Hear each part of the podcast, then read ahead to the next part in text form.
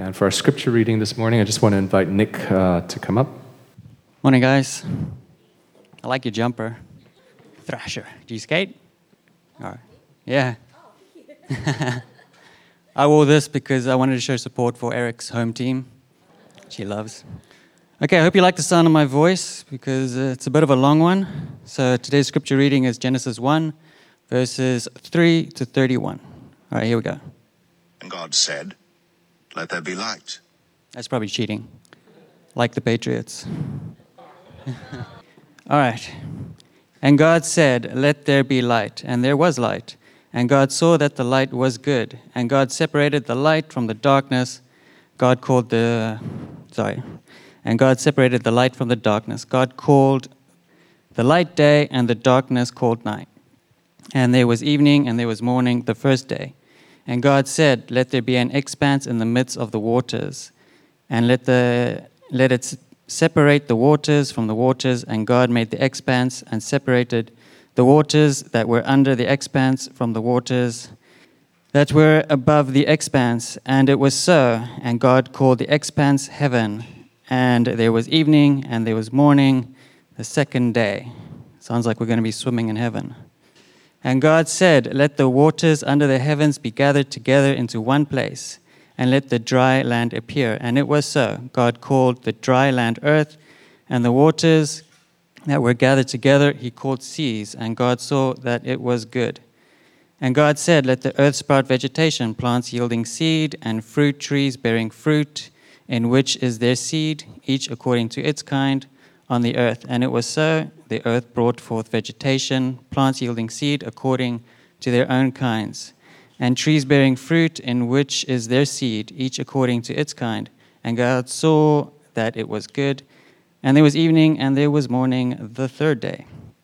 And God said, Let there be lights in the expanse of the heavens to separate the day from the night, and let them be for signs and for seasons, and for days and for years, and let them be lights in the expanse of the heavens to give light upon the earth. And it was so.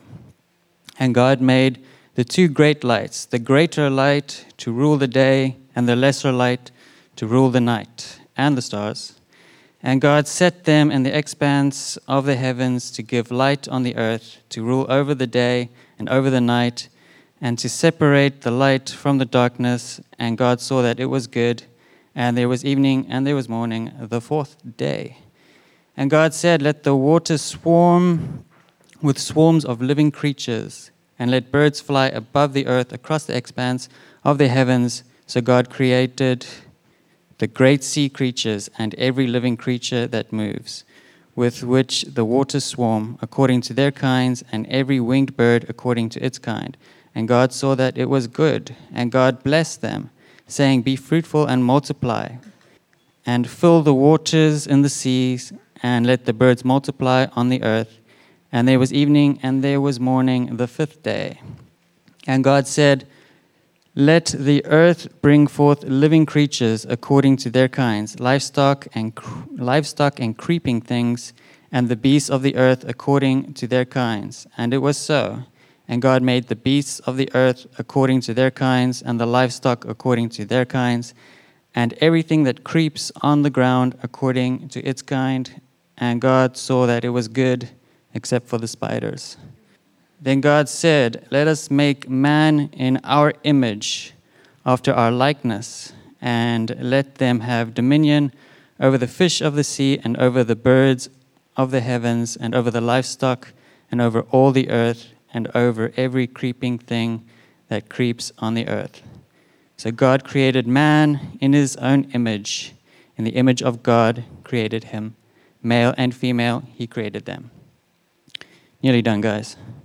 And God blessed them, and God said to them, Be fruitful and multiply, and fill the earth and subdue it, and have dominion over the fish of the sea, and over the birds of the heavens, and over every living thing that moves on the earth. And God said, Behold, I have given you every plant yielding seed that is on the face of all the earth, and every tree with seed in its fruits. You shall have them for food and to every beast of the earth, and to every bird of the heavens, and to everything that creeps on the earth, everything that has breath of life. I have given every green plant for food. And it was so. And God saw everything that he had made, and behold, it was very good. And there was evening, and there was morning, the sixth day. Amen. Thank you, Nick. Good morning, everyone. So, last week we started out talking about questions of origins, about who we are and where we come from and why we're here. And we said that if we really want to understand the answers to these questions, we need to understand the book of Genesis, at least if we want to understand the biblical answers to these questions. And so we started looking at Genesis. We last week we were introduced to the main character of the Bible, God. We saw that he is the great storyteller. And we saw that he made the world and today we're going to see how he made the world, what happened next in this great story. And I'm sorry I don't have slides today, so you'll just have to listen. Uh, but what we're going to see is that God made everything good because He is good. God made everything good because He is good. So we're going to start out uh, with just some brief comments on Bible versus science, because I know that's an important one when we're looking at this passage. But then we'll see God's power in creation, God's plan in creation, God's pleasure in creation and God's people in creation. So it's power, plan, pleasure, people. But first, let's pray.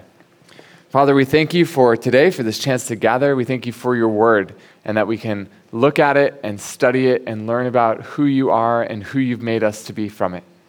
Pray that you be guiding us as we look at your word today. Help us to understand more clearly who you are and to love you more deeply and to obey you and trust you because of our time here today.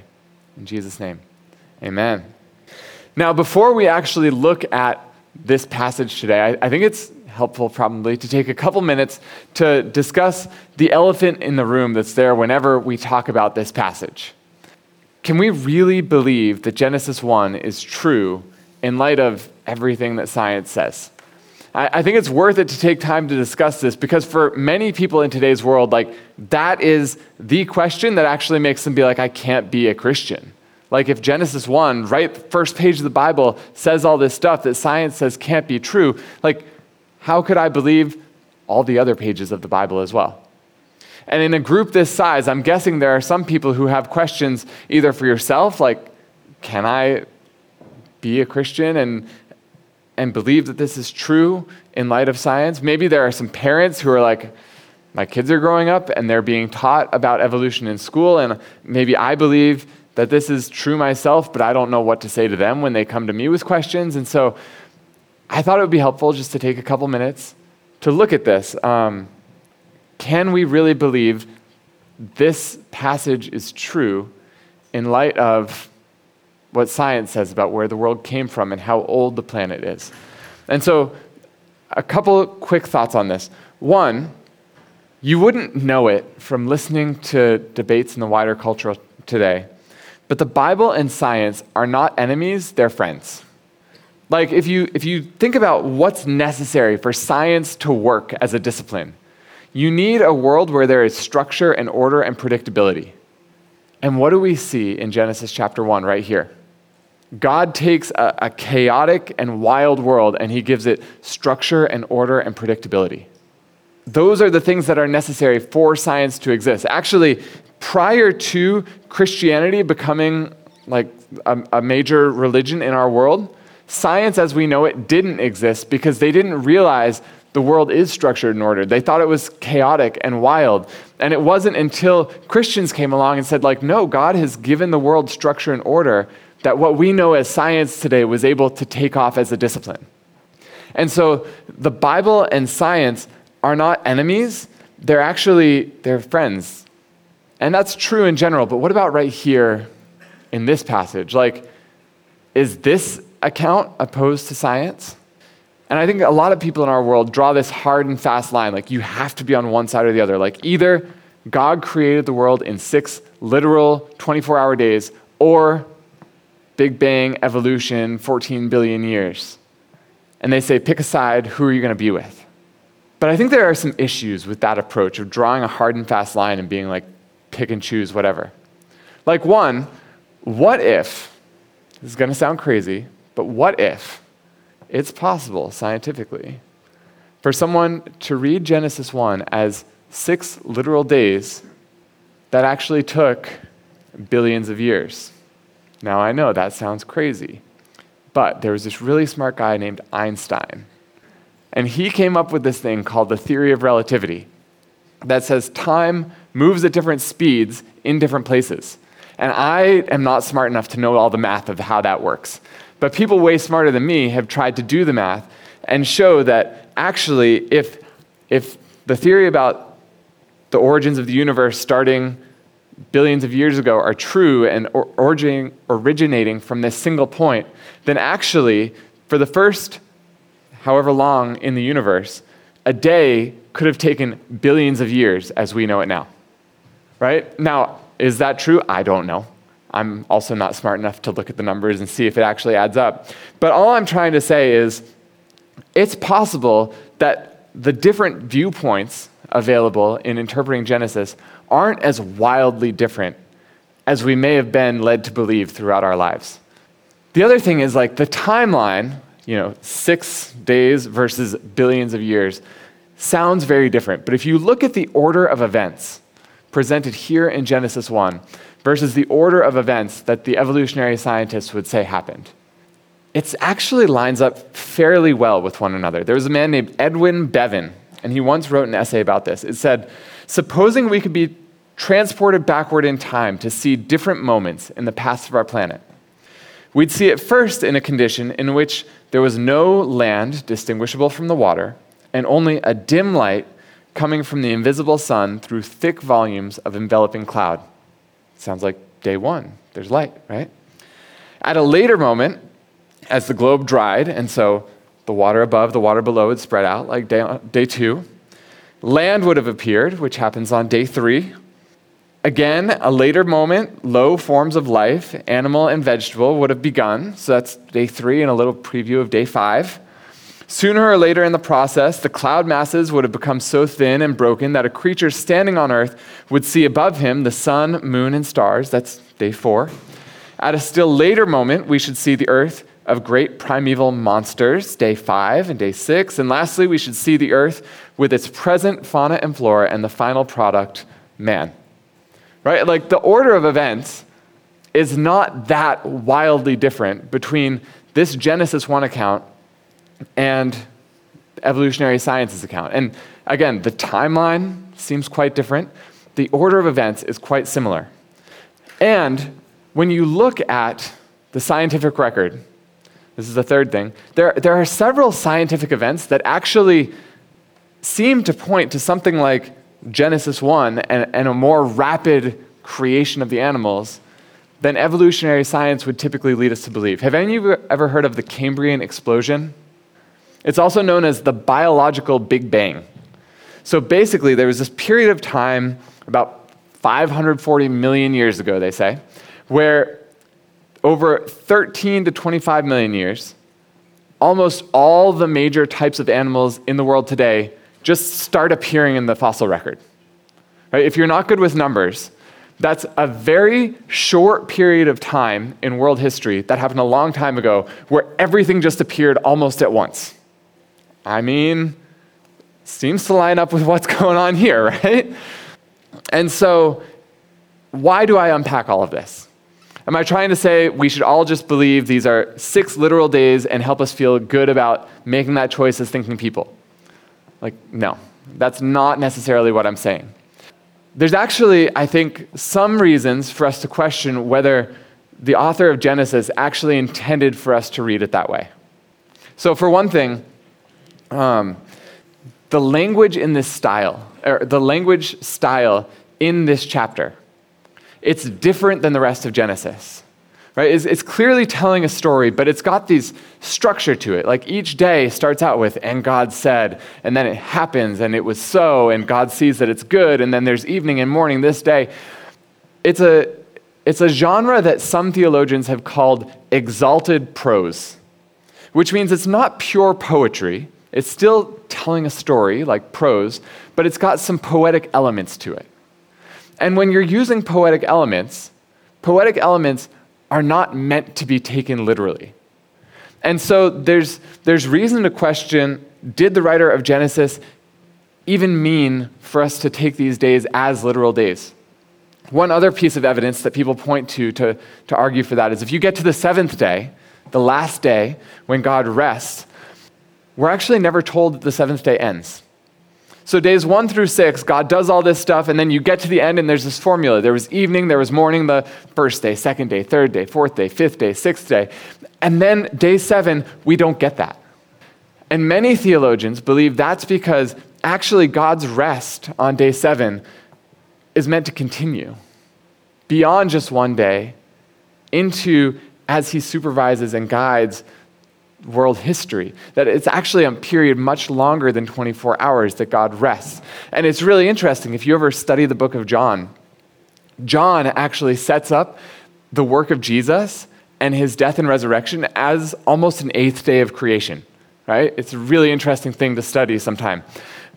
But th- these theologians argue if the seventh day, this pinnacle that creation's been building to, is actually meant to be longer than 24 hours, why should we expect the other six days to be a literal 24 hours as well? And so, in light of that, I, I, think it's fair to question whether Genesis 1 was ever meant to be read as six literal 24 hour days in the first place. And if you're freaking out right now because you're like, the pastor's telling us not to take the Bible literally, one, the order of events in Genesis 2 is actually different than the order of events in Genesis 1. So if we're supposed to read it all literally, you're in trouble there, right? Because it's just telling you a different order of events, and we can't take them both literally. Um, but second, we're not necessarily supposed to take all of the Bible literally. We're supposed to take it seriously according to the, what the author was trying to communicate through it. We're supposed to interpret it literarily uh, according to the rules of literature, right? Which means that if someone's using poetic language that's meant to be taken maybe more metaphorically, us insisting on interpreting that literally is actually us interpreting it wrongly. And so, um, we should be taking the Bible seriously. We should be looking at the Bible as God's word. But part of that is, is actually asking the question what is this trying to say to us? And doing the work to understand that. So, all that said, I mention this stuff about the Bible versus science for a few reasons. First, there's just so much we don't know about the world, where it came from, how it got to be in its current form, because we weren't there, right? And there are so many different interpretations that people take in terms of trying to understand where Genesis 1 fits into everything, whether that's the world was created in six literal 24 hour days 6,000 years ago, or whether that's God somehow worked through an evolutionary process that started almost 14 billion years ago, and many, many things in between to try to make sense of what Genesis 1 is saying. And because we don't have clear black and white answers spelled out for us, I think this is an area where in the church, we need to have a lot of grace for one another a lot of patience with one another if people have different views than us. Right? The Bible is very, very clear about a couple main things like God did it. If you're trying to give an explanation of where the world came from that leaves God out, that's clearly out of bounds from what the Bible is saying here. Um, the world is not the result of random chance. It's put together orderly way by a caring and present God. But in terms of how exactly he did that, I think it's okay for us to disagree on this and still love one another and treat one another with kindness and respect. Um, in the sermon today, by the way, I'm going to refer to it as six days because that's how it's spelled out for us here, but I'm not saying through doing that you must believe that it's six 24 hour literal days. Second, I mention this just because if you're concerned that, oh, being a Christian means I have to like leave my brain at the door and come in to follow Jesus, like that's not the case. There are plenty of brilliant people who believe the Bible is true. And Christianity, it's not trying to shut down your brain, it's actually trying to help you become the fullness of who God created you to be. Third, and this is maybe the big one, if you look at all these questions about Genesis 1 and how it fits with science, and you're just like, I'm not smart enough to understand that. I feel totally overwhelmed and don't even know where to start in studying this. I want to remind you, despite the impression that you might get from some people in the world. The central truth claim of the Bible is not that God made the world in six literal 24 hour days. The central truth claim of the Bible is that Jesus is God, that he died to pay the price for our sins, that he rose again in victory over death, and that through him we can have a new relationship with God. But that's the main thing. And if you're confused about Genesis 1 and you don't even know where to start and trying to figure that out, I'd suggest don't start there. Start with the question of who is Jesus? Because here's the thing if you look into who is Jesus and you come to this conclusion that, like, he wasn't actually God, he died and stayed dead and never rose again, like, you don't have to worry about Genesis 1 because the whole rest of the Bible is garbage if that's the case. But if you do this research, and you find, as I believe you will, if you really look into it deeply, that Jesus was and is the Son of God, that he rose in victory over death, that he is reigning over the universe right now at God the Father's right hand, and that he's going to come one day in judgment and rule over everything forever. Then you, when you come to this question of Genesis 1, take some of the weight off of it, right? Because you can come to it realizing, like, this is a secondary issue I already know the answer to the bigger questions. And so I would encourage you start with Jesus and then come to Genesis 1 relaxed, knowing the biggest, most important questions are settled in your mind. And then the, the final thing I want to just mention here is that in all these discussions about Bible versus science versus timeline of Genesis 1, it can be so easy to lose sight of so many big things this chapter is actually trying to tell us. Because we get so caught up in this discussion that we lose sight of what's actually happening in the passage. And it's a shame because these are the things that I think God really wants us to see here. And so, in light of that, the rest of the sermon today, we're actually going to try and unpack some of the things that God wants us to see from today's passage. And the first is God's power in creation. God's power in creation. We started last week saying God has set up the Bible as a story, not in the sense that it's not true, but in the sense of it's a true story. It has characters and conflict and plot.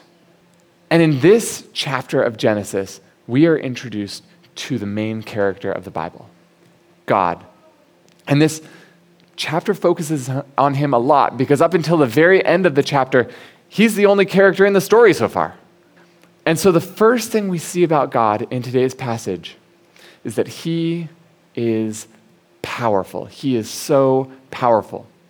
Each day of the six days of creation, God speaks. He gives a command, and it happens consistently every single time. God is powerful. The effectiveness of his word and of his commands happening, it's never in doubt. He is absolutely powerful. If you look at uh, other creation accounts from the ancient world, so many of them start with this conflict between different divine beings, where one of them uh, either creates humanity as a way of getting back at other gods, or maybe one of them kills another one and chops up their bodies, and those become humanity. There's some weird stuff out there. But in the Bible, there is no conflict. There is no one and no thing that could stand in God's way or prevent him from accomplishing everything he wants to accomplish exactly as he wants to accomplish it.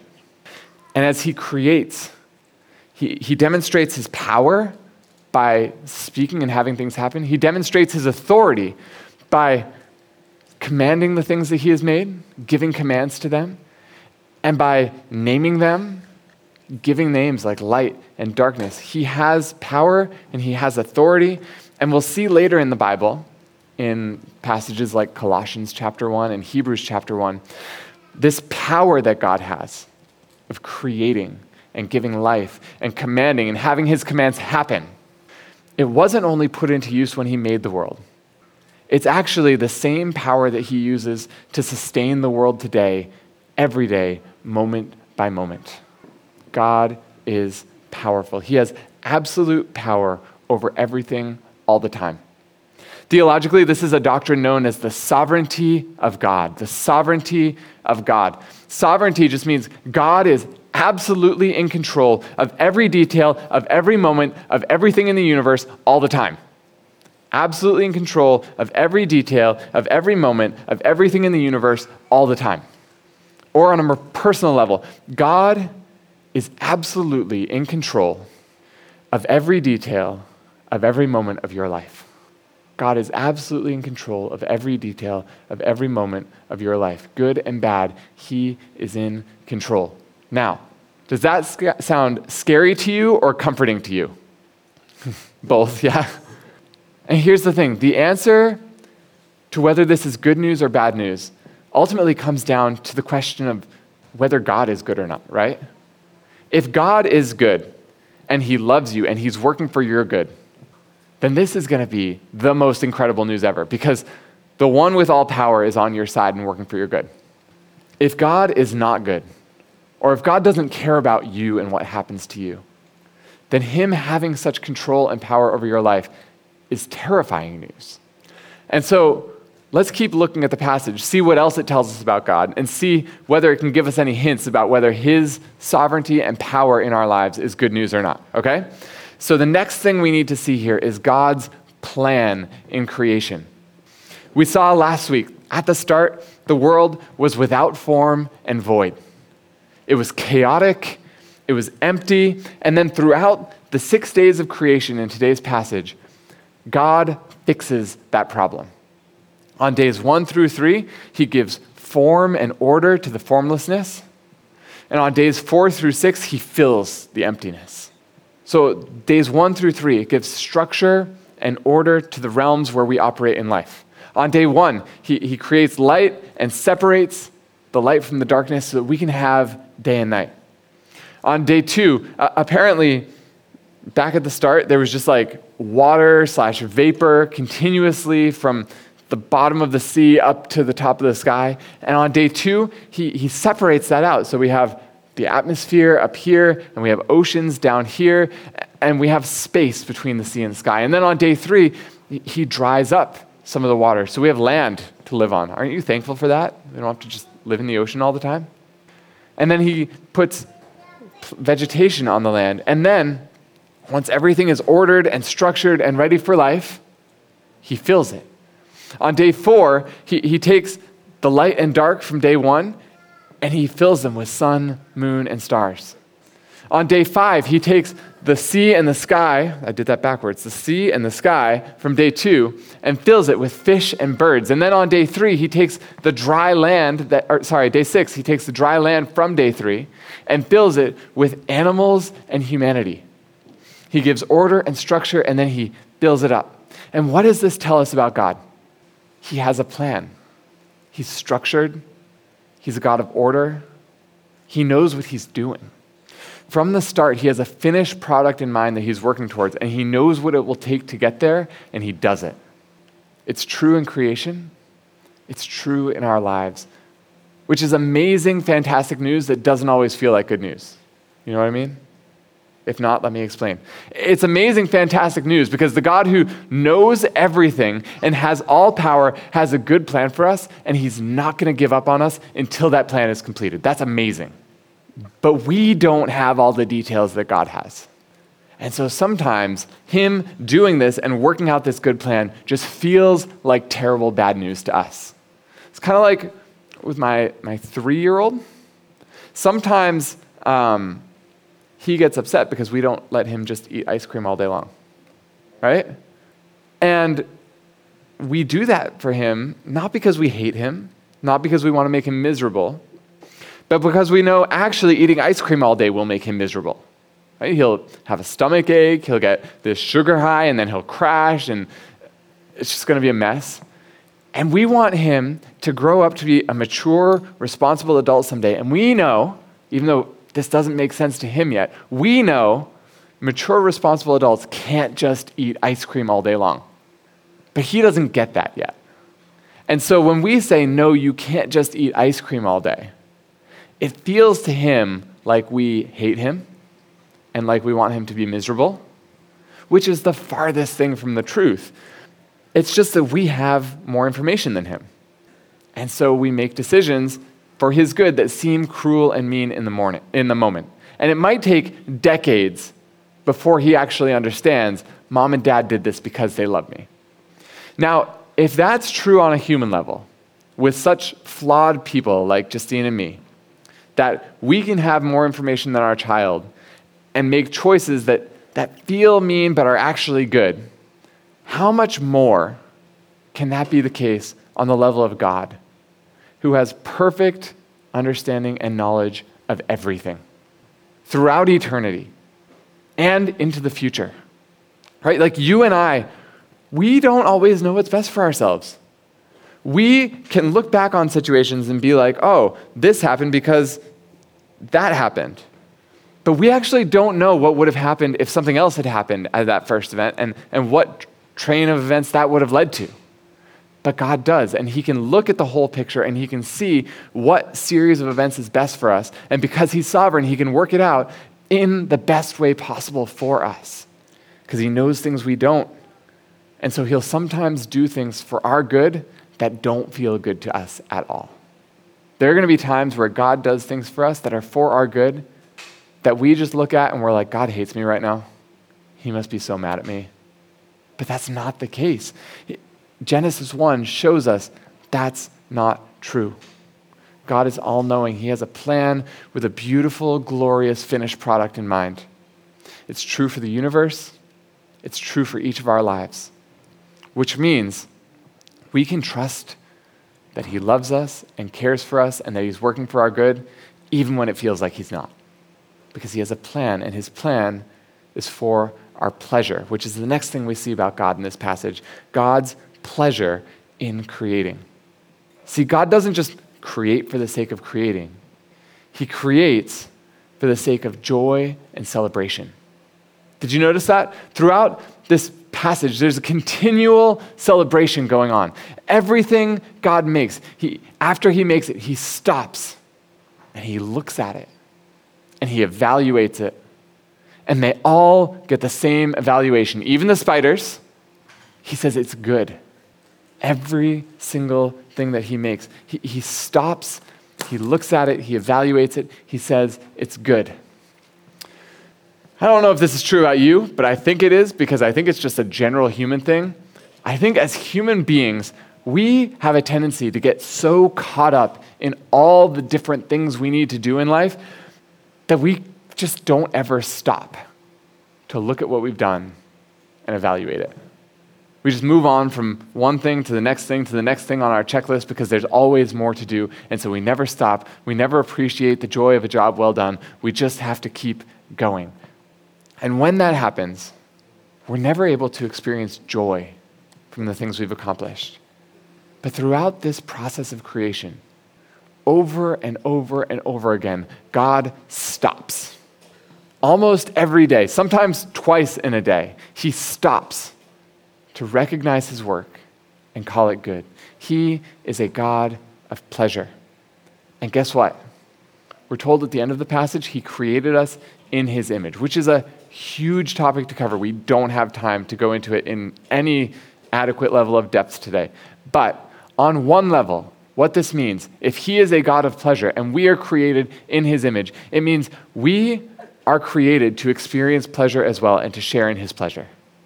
Another way that God's sovereignty is good news for us. He is a God of pleasure, and He wants us to be able to share in and experience that pleasure ourselves. And to clarify, his goal isn't just to give us passing pleasures here and now that are going to fade away in a moment. His goal is to give us the greatest possible amount of pleasure possible over the course of eternity, which means sometimes He'll allow us to go through tough times now for the sake of greater ple- pleasure later on. Sort of like how we save money right now, don't live as luxur- luxuriously as we could for the sake of having more pleasure in retirement right? We, we get that concept of a little bit of suffering now for the sake of more pleasure later. I think we just enjoy it more when we get to make that choice ourselves in the areas that we choose to do it, rather than having God choose for us when and how that's going to happen. But how good news is this? The God who is in complete control of everything, who has a plan and knows how to work that plan to completion is a God who celebrates goodness and works for our pleasure. That's what we see right here in Genesis chapter 1. And the last thing I want us to see today is God's people in creation. God's people. Look at the people he created. Because after all this creating, after he makes everything in the entire universe, he saves the very best for last. He creates something special, something designed to be like him, so that this creature can rule over everything that God has made. Finally, another creature, another character is introduced to the story. And we know right from the start that this character is going to be a very important one because this character is like God.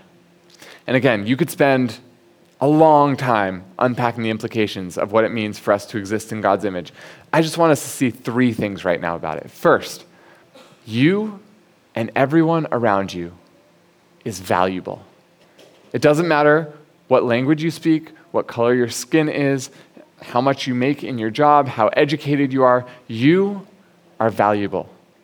Everyone around you is valuable. I was once here at this school helping with an event run by a group called Young Life. They do outreach stuff to teens. And the, the person leading the event was doing a short talk on the section in the Sermon of the Mount where Jesus says, Look at the birds of the air. And he, Jesus says, Aren't you so much more valuable than these birds? Don't you think God's going to care more about you than he does about the birds? But he pro- provides for the birds, so he's going to take care of you. And so this speaker, she was like, You guys on this campus, you see birds flying around all the time. Imagine those birds. All, like 30 students in the room. They're like, Okay, we got it. She's like, Do you think you or the birds are more valuable and important? You know what almost every student in the room said? The same. True story, that really happened. And hopefully that response is shocking to you and sad to you. But, but here's the thing if the story of naturalistic evolution, that there is no God, we're all just the product of blind random chance, if that's all there is, that we just evolved from apes, no involvement from God, if that story is true, then their answer is right. We're all the product of bl- blind random chance. The birds are all the product of blind random chance. We're all just here sharing the earth. We're all going to die someday. What makes us different than them? Nothing. We are no more valuable or important than they are. But these verses right here in Genesis 1, they reframe our understanding of the world and our place in it. They tell us that we are special. You notice with the birds, on the day that God makes the birds, He actually commands the earth to bring forth the birds and the fish. But on day six, when, when God makes humanity, he says, Let us make man in our image. He doesn't just tell the earth to spring up humanity, he steps down and he makes us himself because he cares about us because we are special. Even if you believe God created life through evolution, biblically it's saying if that happened, something happened at the point where humanity began, where God stepped in, interrupted, and changed the process to create something special like him. As humans, we're not just another animal. In no way, shape, or form are we equally valuable to the birds. We're infinitely more valuable than the birds because we have the king's image stamped on us. You know, even with earthly kings, we understand this idea of like their image has value. It needs to be treated with respect. In some countries, there are even laws against defaming or insulting pictures of the king. On March 4th, 2022, uh, a Thai man was sentenced to two years in prison for putting a sticker on the picture of the king. They said it was insulting the monarchy. Now, is putting a sticker on a picture a crime worthy of two years in jail? Seems a little excessive, right? But it depends on what the picture is and what you're trying to accomplish by putting the sticker on it. If it's a picture of a king, and the country has laws saying his picture needs to be treated with respect because he's valuable, that means it needs to be treated differently than every other picture. So, even on a human perspective, we understand things that bear the image of the king need to be treated with greater respect. But if that's true of human kings in the lands where they rule, how much more true, it, true is it of the king of the universe? God put his image on you. You are valuable. You are important. you deserve to be treated with respect and kindness. Don't let the people around you make you lose sight of the fact that God made you important and valuable. But also remember, it's not just you that's inf- infinitely valuable, it's also everyone else around you. They deserve to be treated with respect and kindness by you because they bear the king's image. Every single person you interact with every single day, regardless of their age, their education, their income level, their skin color, their job, how many times they've annoyed you, they bear the king's image and they deserve to be treated with kindness and respect. Even if they're at a point where, for some reason or other, they can contribute nothing to society, they're just bedridden, they still bear the king's image. They deserve dignity and value and respect. They're important. God putting his image on humanity means we all have incredible, immense value. That's the first thing we need to see about God's image. Second, this passage shows us what our job is as humanity. It says our job is to have dominion. We are here as God's representatives on earth to rule over the earth that He made. That doesn't mean I'm in charge, I can do whatever I want. It's more like being a property manager. Right?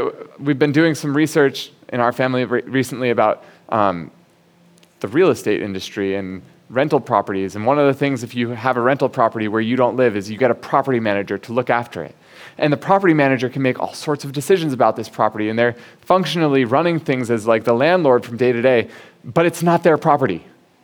Right? They have authority from you, the owner, to do lots of stuff, but ultimately, there's a limit to how much they can do and what they're supposed to do because the property isn't theirs, it's yours. And we are the property managers for God on this earth. And the owner of this earth, he loves the world he made. He enjoys the world he made that he put us in charge of.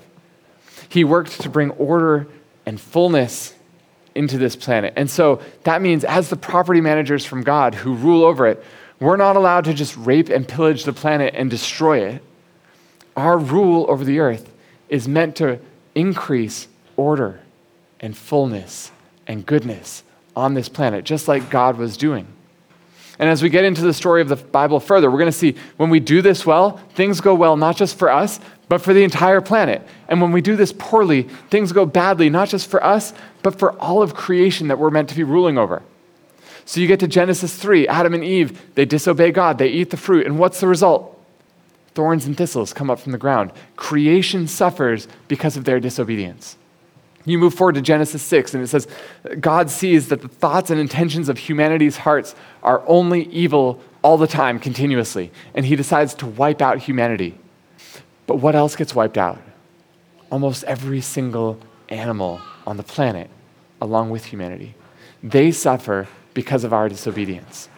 Even before sin entered the world, God gave us a job to do of ruling over creation of being his stewards to bring blessing to the planet, of continuing to bring order and fullness to this world that he made.